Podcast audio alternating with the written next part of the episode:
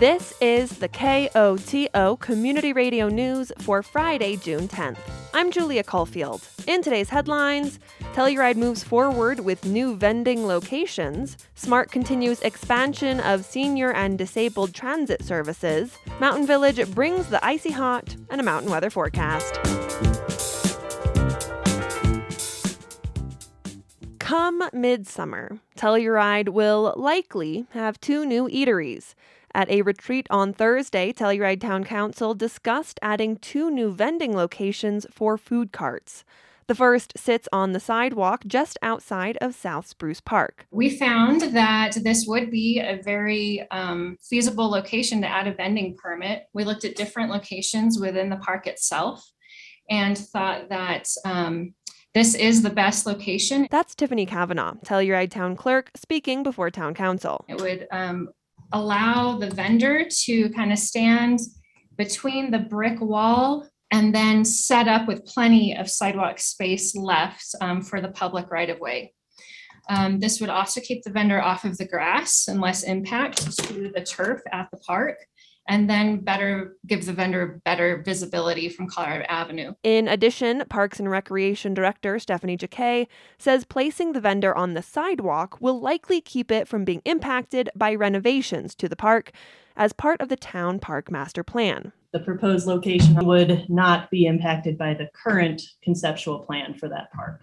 That being said, designs always get revisited, but um, the way I see the park boundary is the brick wall and south of that area, not the sidewalk. Kavanaugh adds adding a food vending cart rather than a farm stand will likely be more amenable to farm stand vendors at North Spruce Park. Here's an exchange between Kavanaugh and Mayor DeLanie Young. When um, this location was discussed last year or the year before, specifically for farm vendors, not a food cart, but to kind of continue the North Spruce Park, the North Spruce Park vendors were, none of them were in favor of that. So to add another actual farm vendor.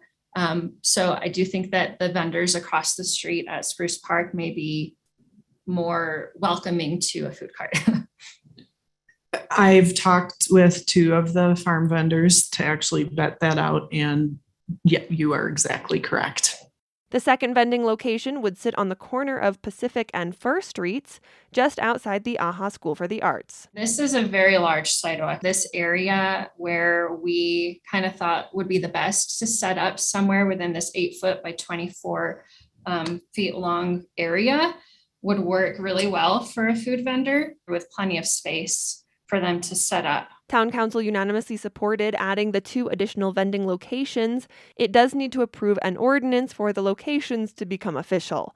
Town Council will vote on the ordinance on first reading at its meeting next week.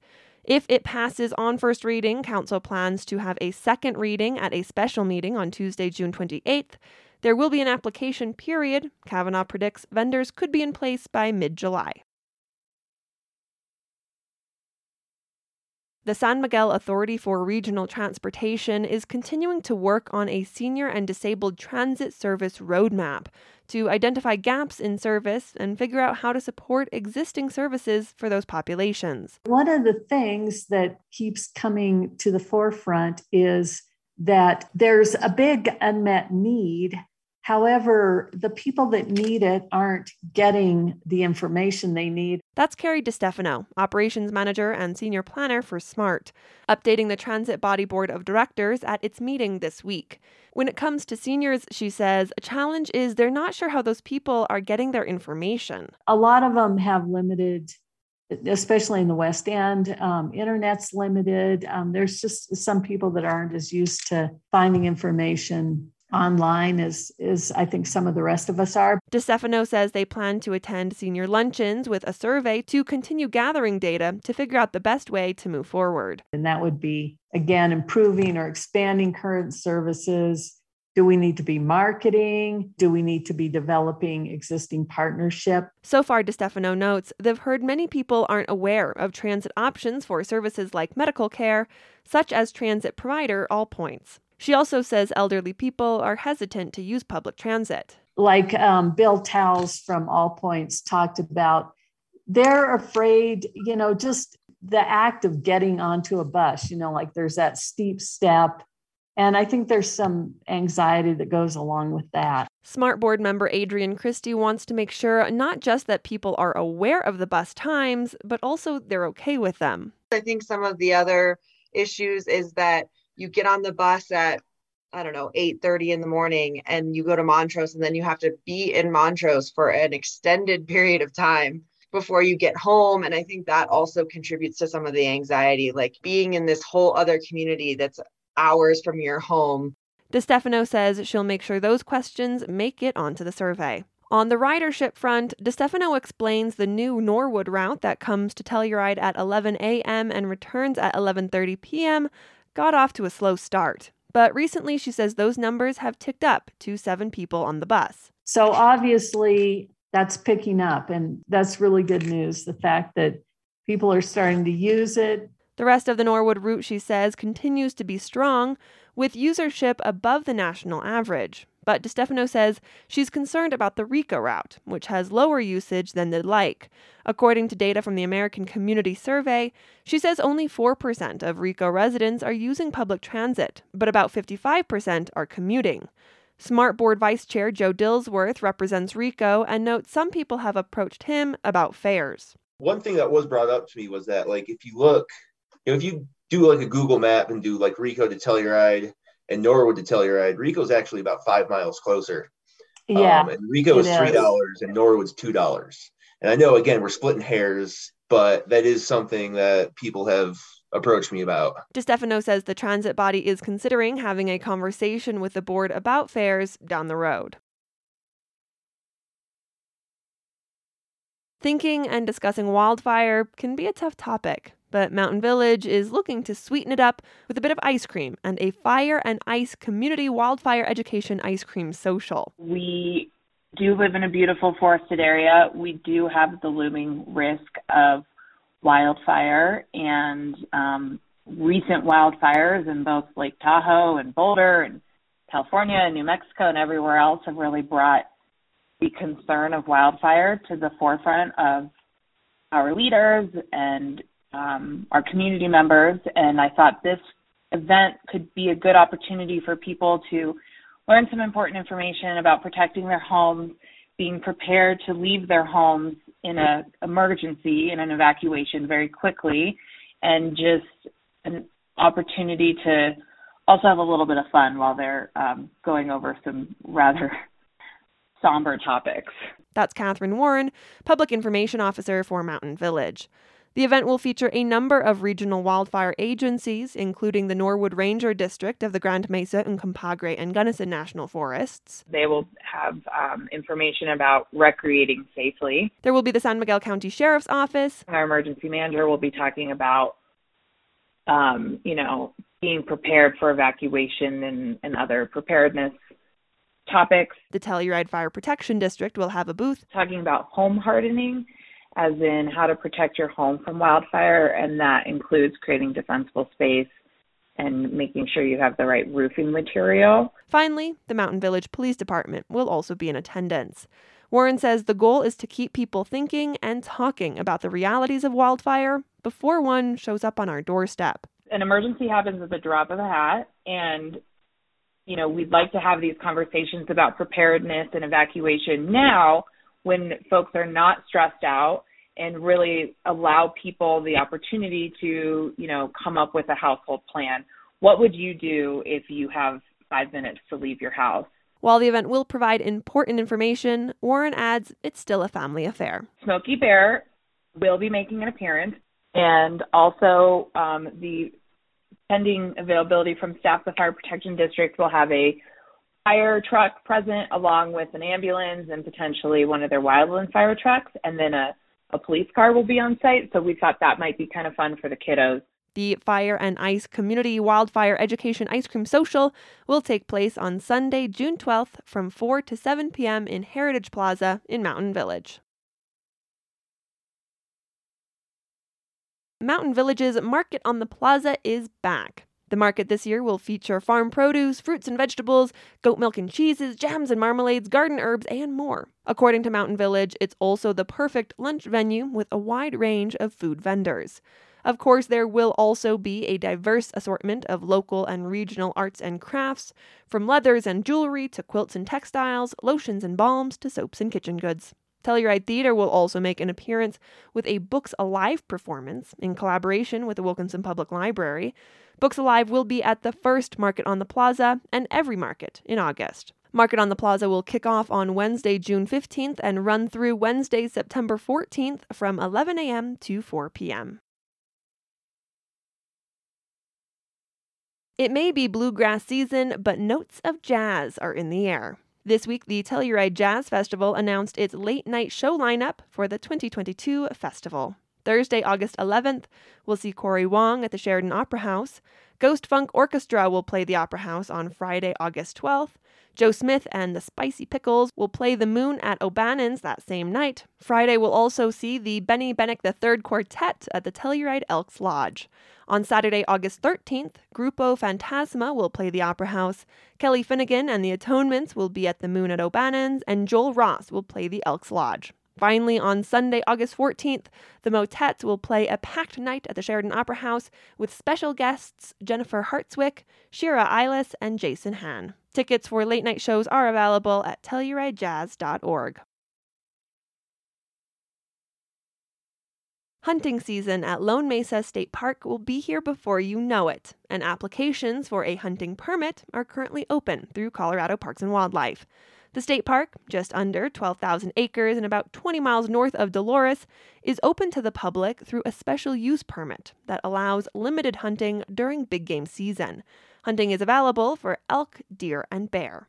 Applications are available online and open until July 7th at 5 p.m. CPW will hold a drawing at 5 p.m. on July 8th. Successful applicants will be notified. Lawmakers in Washington, D.C. discussed the Western water crisis on Tuesday. KUNC's Alex Hager reports a Senate subcommittee heard about the wide ranging impacts of drought. Experts on forests and farmland testified about the impacts of climate change across the West, calling on senators to allocate federal money for programs that help suppress wildfire and protect agriculture. Andy Mueller is with the Colorado River District. The plentiful water resources of the past are no longer physically or legally available for many of our ag producers. Families who have been involved in ranching for multiple generations are being forced to sell their cattle and confront tremendously uncertain futures. Mueller said federal help is needed to boost drought resiliency and make agriculture more efficient. About 80% of the Colorado River's water is used for agriculture, and drought is straining supplies. I'm Alex Hager. A partnership between governmental agencies and university researchers has modern day trappers searching the state for beavers. But they aren't after pelts.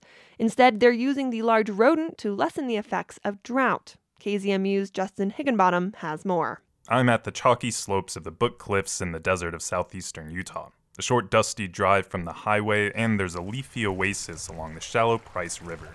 I'm with Christine Sandback, She's a graduate student at Utah State University, and she has a beaver in a cage that she's trying to get a read on. Whenever we interact with them, we record their behavior. So she kind of turned away. So that would be fearful. So I'm just going to write that down. Sandback helps to trap and relocate beavers in Utah, and she's gotten to know quite a few. Yeah, it's interesting. They, they really do have different behaviors. Our last one that we did, he was super aggressive like the whole time. He was a big male he was kind of scary. He would hiss and lunge at us. But this beaver is calm with her back turned to us. Sandback named her Ice Baby after finding her in the cold waters of a high elevation canyon. We're just trapping for a landowner. She has a really amazing beaver complex on her property, but it's just gotten out of hand for her. Although Ice Baby finds herself some 60 miles south of her home waters, she's actually lucky. Before this project, usually the solution would be lethal removal. The state would come in and remove beavers for him. Instead of being killed, the hope is that Ice Baby will go to work for the state. Prolonged drought is drying up sections of this river and threatening fish, including three endangered species. Sandback is working in a partnership with the university and various state and federal agencies using beavers to help ecosystems like this one. Oh, beavers are great for the environment. That's Julie Young. She's a professor at USU working on this project. Beavers build dams to create ponds they can dip into and avoid predators. On that stretch of the Price River, there's a number of human made beaver dam analogs, or BDAs, to help Ice Baby get started. The idea is that maybe if we have beavers out there and, and they have BDAs they can build off of, that they will dam up some water and let it trickle year round. And that will help the fish. Young says researchers around the country are studying beaver benefits. For example, in Colorado, their wetlands have acted as breaks for wildfires. And so everything kind of benefits or has the potential to benefit when there's beavers around, creating more marsh habitats than otherwise might be in some of these environments.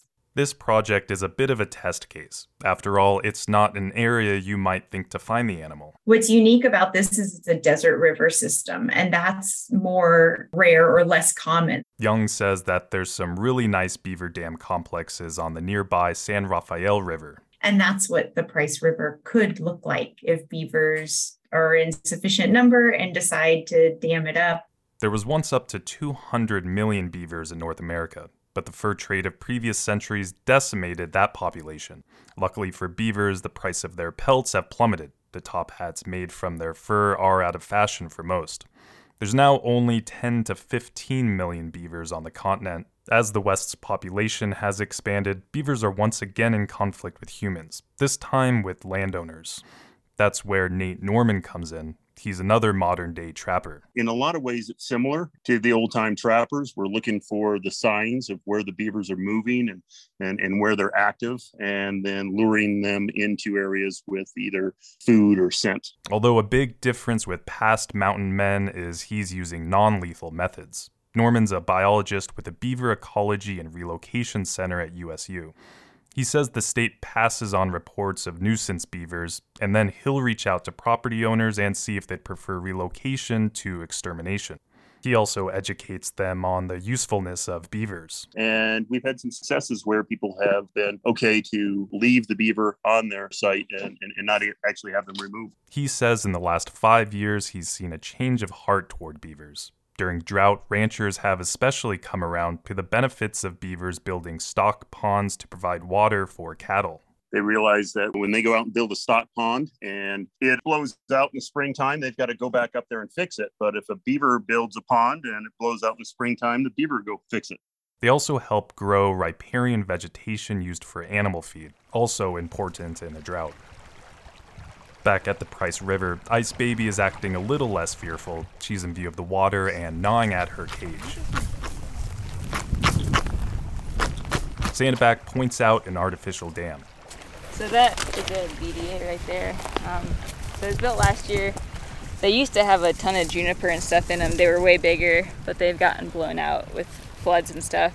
Workers built 70 BDAs last year in the state. If Ice Baby likes this spot, then Sandback's job is done. So that's sort of the goal here is to have this feedback of you build the BDAs, then translocate beavers. BDAs make habitat better for the beavers, and then in turn the beavers maintain the BDAs. So there's no extra resources going into that. Sandback opens the cage and Ice Baby waddles down the dirt path to the water. She slips into the shallow river and gracefully swims away, not even a look back in gratitude. Sandback hopes she sticks around, though, and makes a home of it. Justin Higginbottom Rocky Mountain Community Radio. The National Weather Service forecast for the western San Juans calls for mostly clear skies tonight with a low in the mid 50s. Saturday, there's a 20% chance of showers with mostly sunny skies and high near 80 degrees. Winds could gust as high as 25 miles per hour. Saturday night, expect partly cloudy skies with a low around 55 degrees. Sunday calls for sunny skies during the day and mostly clear skies at night. The high is near 80 degrees with a low around 50. This has been the news for Friday, June 10th. Thanks for listening. If you have a story idea or a news tip, call the news team at 970 728 3206.